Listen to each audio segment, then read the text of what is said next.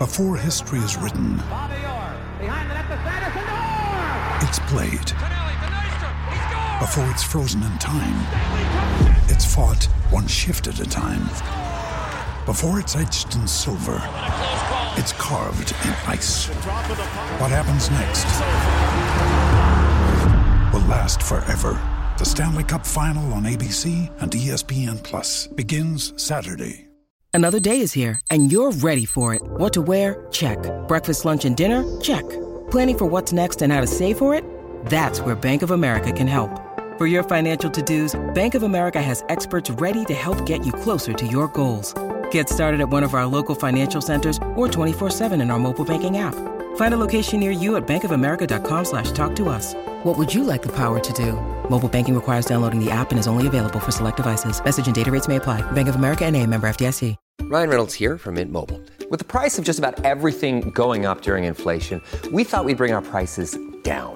So to help us, we brought in a reverse auctioneer, which is apparently a thing. Mint Mobile unlimited premium wireless. Ready to get 30, 30, bit to get 30, bit to get 20, 20, 20, bit to get 20, 20, bit to get 15, 15, 15, 15 just 15 bucks a month. So, Give it a try at mintmobile.com slash switch. $45 upfront for three months plus taxes and fees. Promo rate for new customers for limited time. Unlimited more than 40 gigabytes per month. Slows. Full terms at mintmobile.com. Michael Byatt says, Where does Mason Mount fit in once he's fit? Can a Bruno, Mount, and Mainoo midfielder work? It looks like Mount's still a, a few weeks off, I think.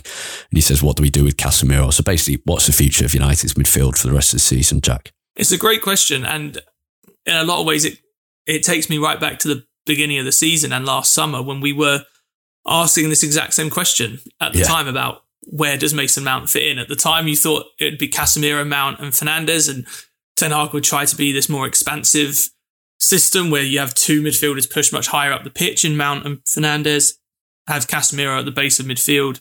I'm not convinced, to be honest. I, for all of the good that Mainoo does, I, I don't think leaving him as a sole number six is a is the right way to go. I think you still see at times that he's a little bit leggy and he doesn't cover as much ground as you would like for a, a sole number six. He, he gets stuck in and his defensive work is good, but in transition, I think he can get bypassed. That will just come with age as he sort of develops more. I think the issue is the, the, the way that I think I could see Ten Hag trying to deal with this is something that we've seen.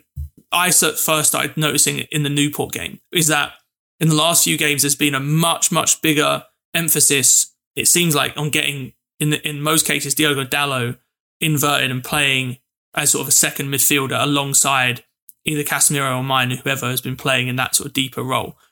It's happened every game since Newport. It was happening a lot against West Ham. I actually didn't think it really worked very well against West Ham for the most part, but it seems like that is becoming a much bigger part of Ten Hag's plans. And if I go back to the summer and the start of the season, that was how I imagined Mason Mount trying to fit into this team is and how Ten Hag would deal with having two of the two of his midfielders pushed so high up the pitch would be at that point I thought it would be Luke Shaw that would be doing most of the inverting and coming inside and playing alongside whoever was the number six. It seems like Ten Hag is is favouring Dalot in that role. So then you'd end up with sort of a back three in some cases of Shaw and the two centre backs. You'd then have, let's say, Dalot and Mainoo playing as sort of relatively deep midfielders, and then you'd have Mount, Bruno Fernandes, and the three forwards as sort of your main attacking threat. which which makes sense. But you look at you think about the strengths of Luke Shaw. Okay, Yeah. if he's playing at centre back instead of Martinez, you want him deep because he's kind of the Martinez replacement for playing out. But say you have Martinez there, which in the ideal you do, you want Shaw's strength in attack. He's probably United's best crosser of a ball. He's one of United's best playmakers. You then look at Kobbie Mainoo. His strengths are further forward. You want him there. You then think about the wingers. How are they going to be helped by Dalot in midfield and Shaw deeper? And so it, it makes sense. It's logic to it. And I think you're right. It's what Ten Hag was trying at the start of the season and he's trying now. You saw Dalot um, way over. There was one moment where he was at, at basically at left back, and I thought, what? It, it kind of it takes a while to adjust when you're watching. I thought, what's he doing there? And I thought, oh yeah, this is this is kind of how it works with Ten Hag in certain games. And as you say, it's become more consistent now. So yeah, what what what do you think of that? Because it, it seems to me that it doesn't necessarily play to our best players' strengths. I, yeah, I agree with what you're saying. I think when you were saying it makes sense, it makes sense as a way to ensure that Mason Mount can play in the team and to cover some of the weaknesses that that system creates. I don't think it really works for actually maximizing the, the talents and the abilities of the players that we have. Like you said, I think it takes away Luke Shaw's best attribute. I think Marcus Rashford, without Luke Shaw going past him and offering another option, Exactly. is a much worse Yeah. player. That's Yeah, we saw that against against Wolves, especially that first half. Part of why Rashford was playing so well was it Shaw was making so many brilliant runs. Their their relationship has always been very good when they're both playing consistently. I Which is the think it- concern with with Martinez out. yeah, big time. If Shaw's going to go to centre back, which I think could be if Malacia can come back, or if Dalot's going to go to left back. I guess I guess probably the best way around it while Martinez is out is Shaw at left centre back and Dalot at left back.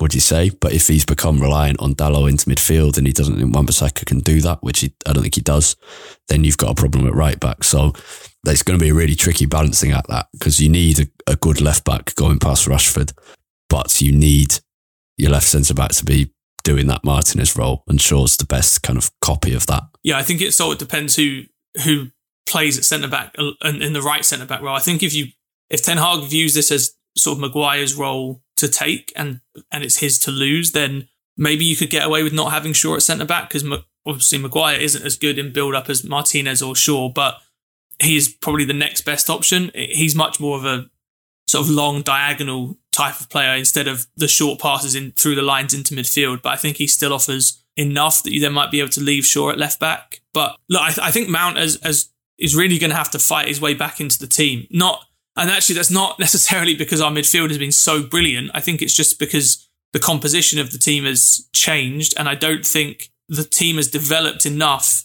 to allow you to go a little bit more aggressive with the setup of that midfield. I think you need a player in not necessarily Kobbie Mainoo, although he is obviously the the starter at the moment, but you need a player more in his kind of mold that can still do a lot a job defensively, whose base position is going to be a lot deeper than Mason Mounts will, but who can still provide a lot going forward. I, I'm not convinced that that is the way to go. I also think that Frank Lampard on Stick to Football, who probably knows Mount better than any coach, given he worked with him at that, he, he kind of moulded him into the player he is first at Derby and then and then at Chelsea, and made him kind of the centre of Chelsea's team. Was seemed pretty unconvinced that he and United Yeah. were a good fit. Speaking on Sticks to Football, I thought that said a lot, and yeah, but it but he he he does fit with the the midfield works kind of alone when support. But yeah, you're right. It's it's United kind of have three pieces, and those three together don't work. So one of them has to be reduced in quality, and then you think, well, that's a strange signing.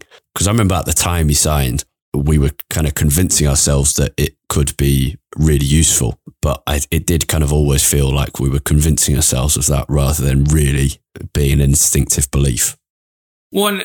I think you've just got to look. It may be that he has to change a little bit. Yeah, but I think all you have to do is look around the Premier League and around Europe. It, it's so hard to play any system where you've basically got one midfielder expected to contribute a lot in defence. Rodri is probably the only one who is doing it consistently, and obviously that's in a Man City team where they are so dominant with the ball. A lot of their defending ends up happening in transitions, and they they famously win the ball back so quickly a lot of the time. Like you know, Arsenal signed Declan Rice and Kai Havertz. A lot of people thought the role, the goal there was to play Rice, Havertz, and Ødegaard in midfield. It hasn't happened. They have to have someone alongside Rice, even a player as good as Declan Rice. You look at Liverpool throughout their whole era under Klopp.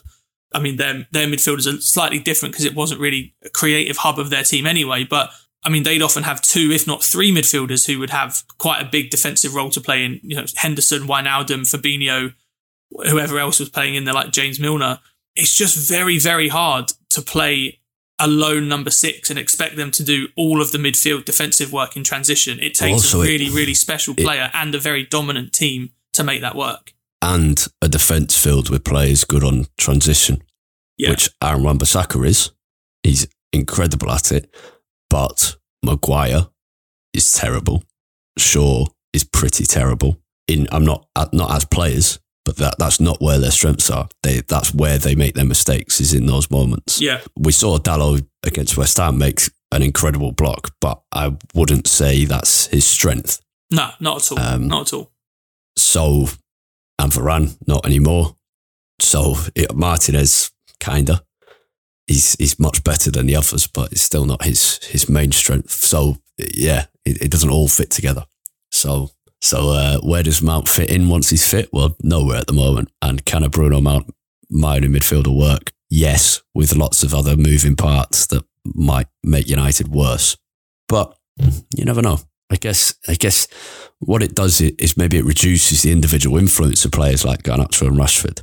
But does it make United a more cohesive team? Maybe that's what Ten Hag's thinking. I don't know. The one thing I could imagine Mount really bringing this to this team is someone that can make runs beyond the striker. Yeah. There's so many times where Højlund drops deep. He always wants to lay the ball off to, you know, Bruno Fernandes, Kobbie Mainoo, out wide, whatever, and there's no one running beyond him. And that is, I think, has always been the best part of Mason Mount's game. His movement off the ball is fantastic.